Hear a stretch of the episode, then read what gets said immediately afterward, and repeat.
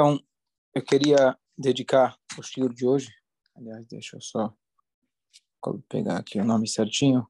Nosso querido Miguel Atias, que estava sempre aqui no nosso shiur. Miguel Ben Rachel. Então, quem lembra dele? Que ele possa estar em bom lugar, participava sempre do shiur, uma pessoa sempre animada. Então, vamos dedicar o shiur para ele. Então, a gente começou eh, na aula passada o Sefer Shoftim, o livro dos juízes. Então, só dar uma recapitulada. Os primeiros capítulos, na verdade, eles ainda estão falando da divisão das terras. E aí começa, na verdade, o assentamento, a moradia fixa em Israel. Que a gente falou semana passada que Hashem adverte várias vezes que Israel é um lugar delicado. Israel é um lugar onde você precisa tomar cuidado porque se você não fizer jus à terra que você está morando, então a terra vai te expelir. Eu dei o exemplo de uma pessoa que tem uma dieta muito muito cuidadosa, se ele come alguma coisa fora, então aquilo já imediatamente já já vai se vai, vai, vai causar algum tipo de reação. E aí a gente começou a falar sobre o primeiro dos juízes. Então, lembrando que até agora, quando a gente falou de Yoshua ou de Moshe, eles o papel principal do líder era Navi. O que quer dizer Navi? Ele era o homem que falava com Deus, ele é o homem que transmitia a palavra de Hashem. Isso era Moshe. Moshe, no final da vida, conduziu guerras, mas não era o papel principal dele. Yoshua, ele conduziu as guerras. Agora, eles são Shoftim. O que, significa Shoftim? Shoftim é aquilo que Moshe Rabbeinu fazia lá no começo do deserto, até o sogro dele chegar, que é sentar para julgar as pessoas. E agora, esses Shoftim, eles tinham um papel duplo. Eles tanto julgavam o povo, aí, como eu falei, é, dei o exemplo, se, se o rabino não, se a pessoa não precisa do rabino, então ele vai acabar não vindo na sinagoga eventualmente. Então, o rabino é igual ao médico. Se você não precisa, você não vai. Então, lá o rabino, ele fala, ó, oh, tô com um problema com o meu sócio. Ah, vai lá no juiz. Já que está no juiz, aí ele fala, opa, e como está a tua ficha aí? Como estão tuas coisas? E aí você vai lá e se conecta com a Kadosh Baruch Então, talvez por isso que a Hashem fez dessa forma, de que eles precisassem do juiz, eles precisassem recorrer a ele dessa forma, eles tinham algum contato com o Nassi, o líder é, espiritual da época. Então, o primeiro dos Nessim, que é o primeiro dos Shofim que a gente, que a gente estudou, é o Otniel ben Knas. Esse Otniel ben Knas, ele é irmão, meio-irmão, na verdade, de Kalev ben Yefuné. Kalev ben é aquele espião que falou bem na terra de Israel, que esteve em Hebron, e esse Kalev, ele prometeu para quem quem conquistasse a cidade de Kriat Sefer, ele daria a sua filha, que chamava Arsa, em casamento. E esse meio-irmão dele acabou casando com a sobrinha.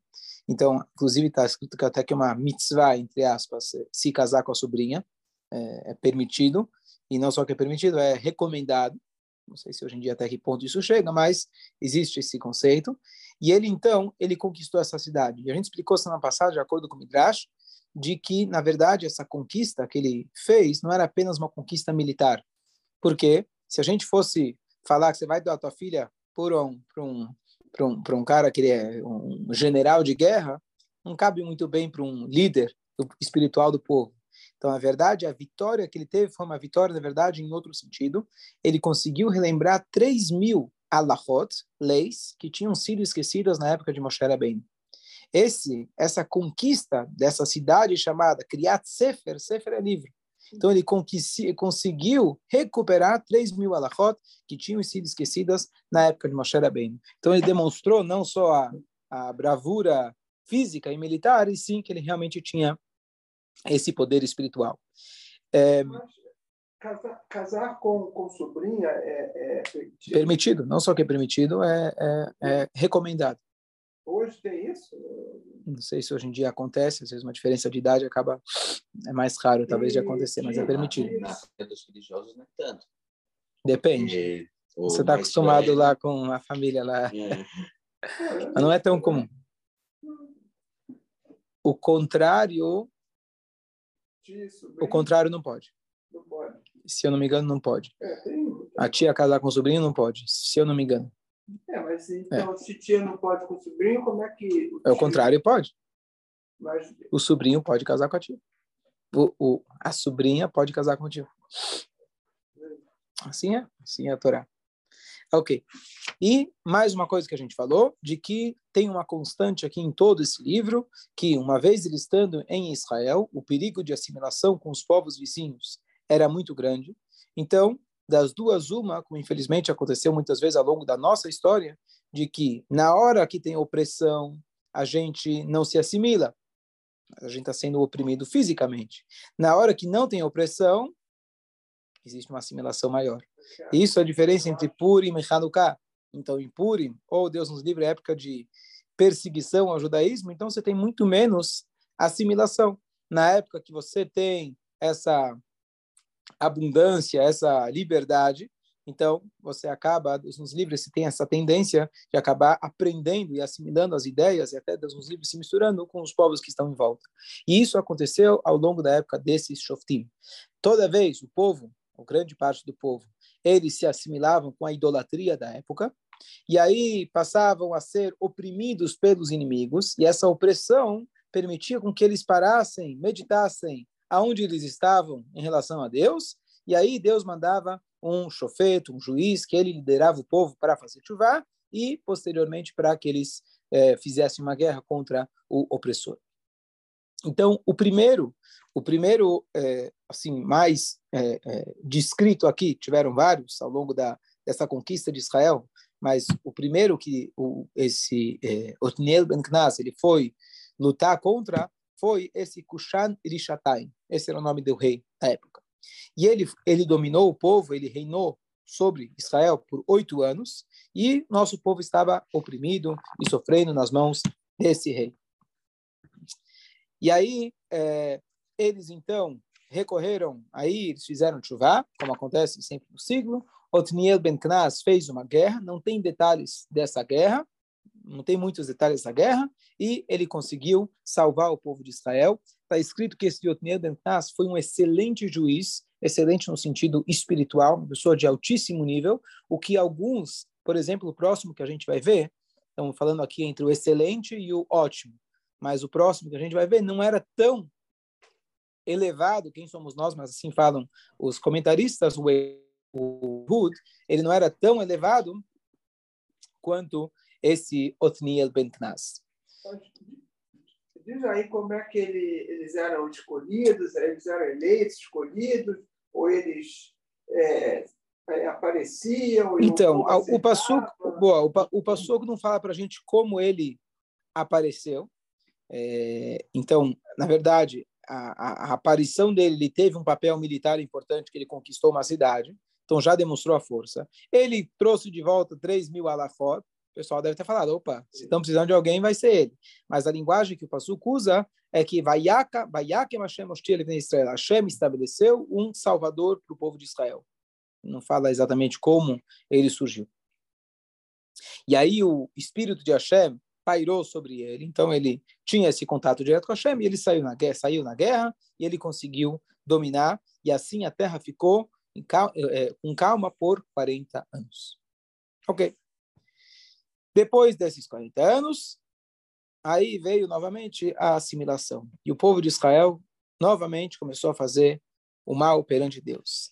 E Hashem, então, naquele momento, fortificou o coração é, fortificou o Eglon, o rei de Moab, sobre o povo de Israel. Lembrando que Moab fazia fronteira com Israel, e esse Moab era da onde a gente vê na Torá a história de Balak, que ele estava lá, a Ruth é descendente de Moab, e esse Eglon, curiosamente, ele não era um rei ruim.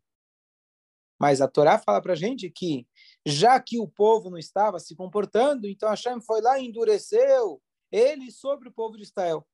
E é importante a gente ler essas histórias para sempre que a gente passa por momentos de opressão, tanto se for coletivos ou individual, a gente entender que não são as circunstâncias que nos colocam, não são as, as pessoas que estão ao nosso redor que colocam a gente em determinadas circunstâncias e situações, e sim Hashem manda para a gente alarmes. Se você escuta o alarme, opa, está na hora de acordar. Se você escuta o alarme da fumaça, melhor ir lá e apagar o fogo. Se você não escutar, Deus nos livre, a coisa pode piorar. Então. Ele endureceu o coração da mesma maneira que fez com o faraó. É, aqui eu falei coração, mas depois a, a linguagem fala, e Deus fortificou ele sobre o povo de Israel. Não tá como lá no Paró, que que ele vai endurecer o coração dele, que ele não vai poder fazer chuva. Ou seja, Deus pegou ele e falou, olha, agora você vai oprimir o povo. E aí ele então, não somente ele junto, ele ele é, ele é, começou a oprimir o povo de Israel, ele se juntou também a outro povo que é o povo de Amon e também o povo de Amalek, aquele famoso povo que odiava e odeia o povo de Israel. E aí eles então conquistaram a primeira cidade que nós havíamos conquistado, que é a cidade das tamareiras. Qual que é? É, Jericó. Jericó. Aquela primeira cidade que provavelmente simbolizava, ó, a nossa conquista, quando você entra no país, você vai lá, coloca a bandeira do teu do teu país. Então, esse primeiro lugar, ele agora foi reconquistado pelos inimigos. Não foi por lá que a, a Abraão entrou na Terra? Tem uma coisa assim que ele entrou por... Eu li assim, uma vez que ele entrou mais ou menos no, no, no meio Não sei pra... se foi exatamente Jericó. O povo entrou por Jericó. É, não, se Abraão Avinu entrou por Jericó, assim assim. é escrito vai Abraham alor venassou anegba. Ele foi viajou para o sul. Isso é o que está na Torá, claro. Mas Jericó estava meio que tipo, abandonado. É, tava, a gente explicou, a gente falou que Jericó era uma cidade que não poderia ser reconstruída, apesar de que em determinado momento ela foi sim reconstruída. Precisaria ver se foi antes ou depois disso, que como a profecia dizia, quem que reconstruísse essa cidade, ele iria colocar as primeiras os primeiros pilares na morte do seu primeiro filho e terminaria a cidade com a morte do seu último filho. Deus nos livre. Então teve uma pessoa que de fato ele foi lá e reconstruiu a cidade. Então não sei se foi antes ou depois disso.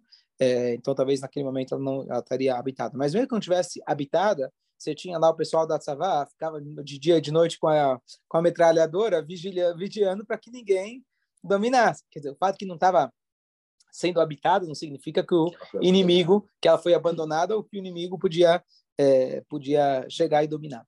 E demorou 18 anos para o povo acordar. Por 18 anos eles foram liderados e oprimidos pelo é, rei de Moab e os outros que se aliaram a ele. E aí o povo de Israel gritou para Hashem. E aí Hashem fez para eles, trouxe para eles um novo Salvador. O nome dele era Ehud, filho de Gerá. E ele era ele era, logo a Torá fala, ele era iteriad. Iteriad significa que ele era canhoto. Vamos entender por quê? A Torá conta para gente que ele era canhoto. Ele era da tribo de Binyamin e naquela época, então, Bnei Israel deram, então decidiram dar nas mãos dele a batalha, a, a, a batalha. Então eles fizeram um plano. Eles deram para ele um presente e esse presente ele deveria portar e trazer esse presente para o Eglon. Ehud, ele tinha preparado uma espada com duas lâminas e ele colocou ela, tinha mais ou menos 48 centímetros de comprimento, e ele colocou ela do seu lado direito. Quando alguém vai colocar a sua espada, ele coloca do lado esquerdo, porque com a mão direita ele tem a facilidade de tirar. Então, só para a gente lembrar, uma coisa curiosa, talvez seja daqui quando a gente vai guardar os tefilim. Então, a gente coloca o tefilim que a gente vai usar primeiro do lado esquerdo, porque vai ser o primeiro que você vai tirar. Eu costumo sempre falar que quando você vai cumprimentar alguém, se você é destro, você vai cumprimentar ele com a mão direita, você cruza a mão.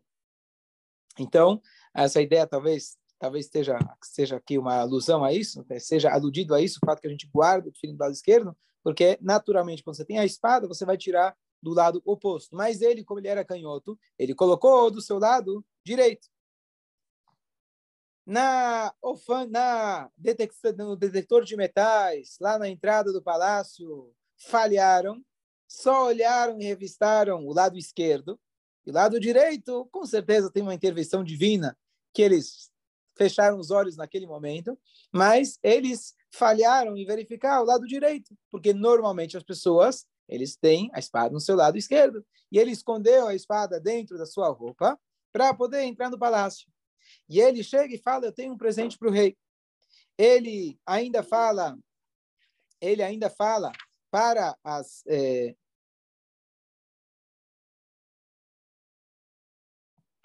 E ele então ele fala para os guardas: eu tenho uma algo importante e secreto para falar para o rei.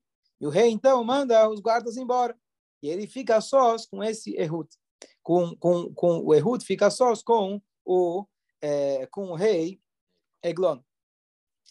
E aí a Torá fala que ele era, o Tanakh fala que ele era Ish Barimeod, o homem muito saudável. Significa que ele era extremamente obeso. E aí, lembra da história? E aí, então, quando ele deu o presente, ele é, ele é, é, ele fala, o rei fala, saem todo mundo da minha frente, e eles estavam lá a sós, e aí o Ehud vira e fala, eu tenho palavras de Deus para você. E ele se levanta do seu trono.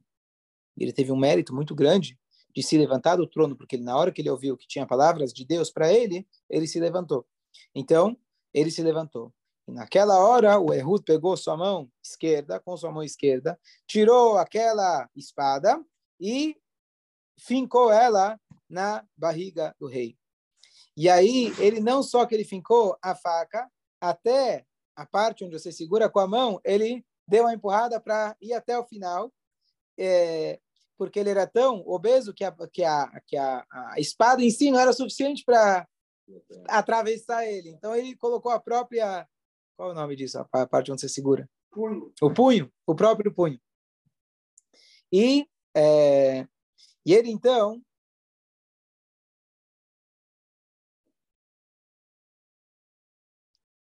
ele tirou, na verdade, ele tirou todas as entranhas dele. E aí, o Ehud, ele saiu daquele quarto, não tinha nenhum guarda na porta, e ele trancou. E aí, quando ele sai, os os, eh, ele sai de alguma maneira sem que ele seja percebido, com certeza também intervenção divina. E aí passa um tempo, os, os servos veem que está demorando, mas ele trancou a porta. E uma vez que a porta estava trancada do lado direito, de dentro, ele pensou que. Lembra quando estava lendo um livro dos relatos, vários os assassinatos que o Mossad fez ao longo dos anos? Então, uma das vezes, eles costumavam entrar no meio da noite num hotel onde o cara lá aquele terrorista que está no outro lado do mundo, um país árabe, ou qualquer outro país na Europa, e aí eles conseguiram entrar no hotel, tarará, uma cópia da chave, entravam no, no hotel, ou envenenavam, matavam o cara, fechavam a porta, e aí eles colocavam lá o papelzinho, não perturbe. e aí passa um, dois, três dias, o cara não sai, até que eles se tocam, já deu tempo, de, já estão de volta em Tel Aviv, certo? Então ele colocou lá o não perturbe na porta, e demorou até eles perceberem. É. A, a, pergunta é como é que deixa o, o, o, sujeito do outro, da outra cidade, inimigo, não sei o quê, ficar sós com o rei, né? Não tem muito sentido. Não era, o povo de Israel não era o inimigo. O povo de Israel era oprimido. É diferente. Então, então não era dois países que estavam brigando, brigando. Era Israel, era um povo que eram os coitados, é. estavam sendo oprimidos. E eles vieram falar com o rei não se imaginava. Imagina se você tem uma opressão no povo, 18 anos, você já acha que ele já não, não tem força nenhuma. Acredito eu.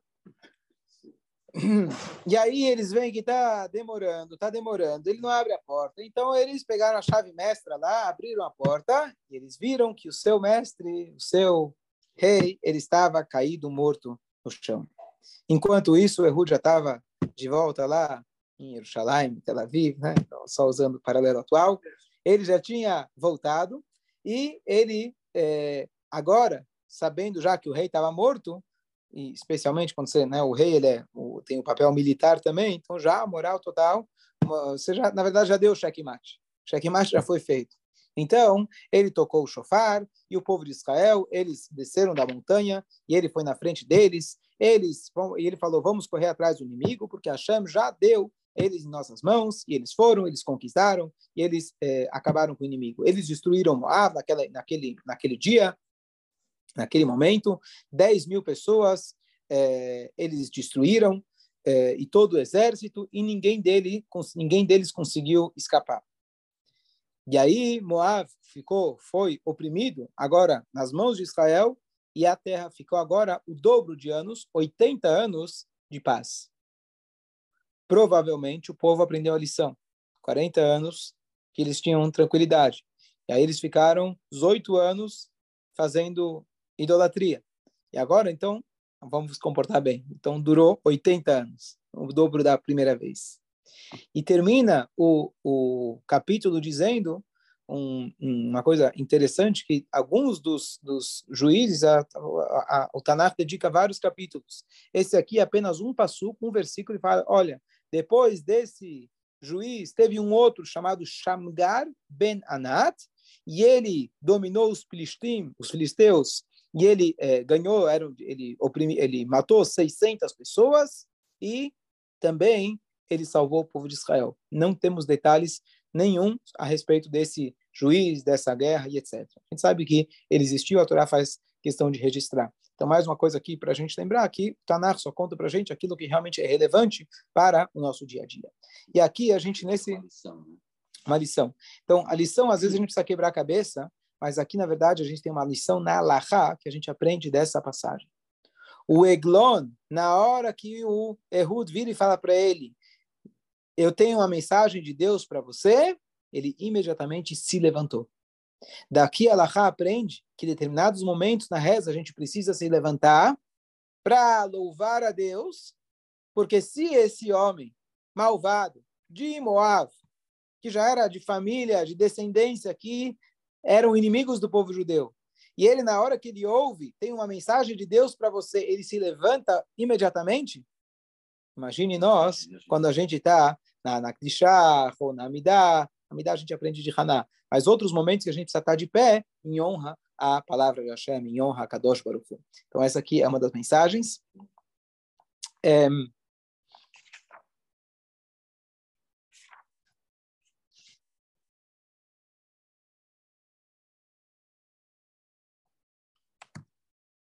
E a mensagem geral, na verdade, de todos os Shoftim, aqui a gente vê novamente a reafirmação disso, a confirmação disso, de que a opressão não vem dos seres humanos, a opressão vem de nós mesmos. Então, eles foram oprimidos, e aqui, na verdade, todo esse estudo que a gente faz da Torá, etc., para a gente tentar enxergar o nosso dia a dia. É o óculos para a gente enxergar o nosso dia a dia.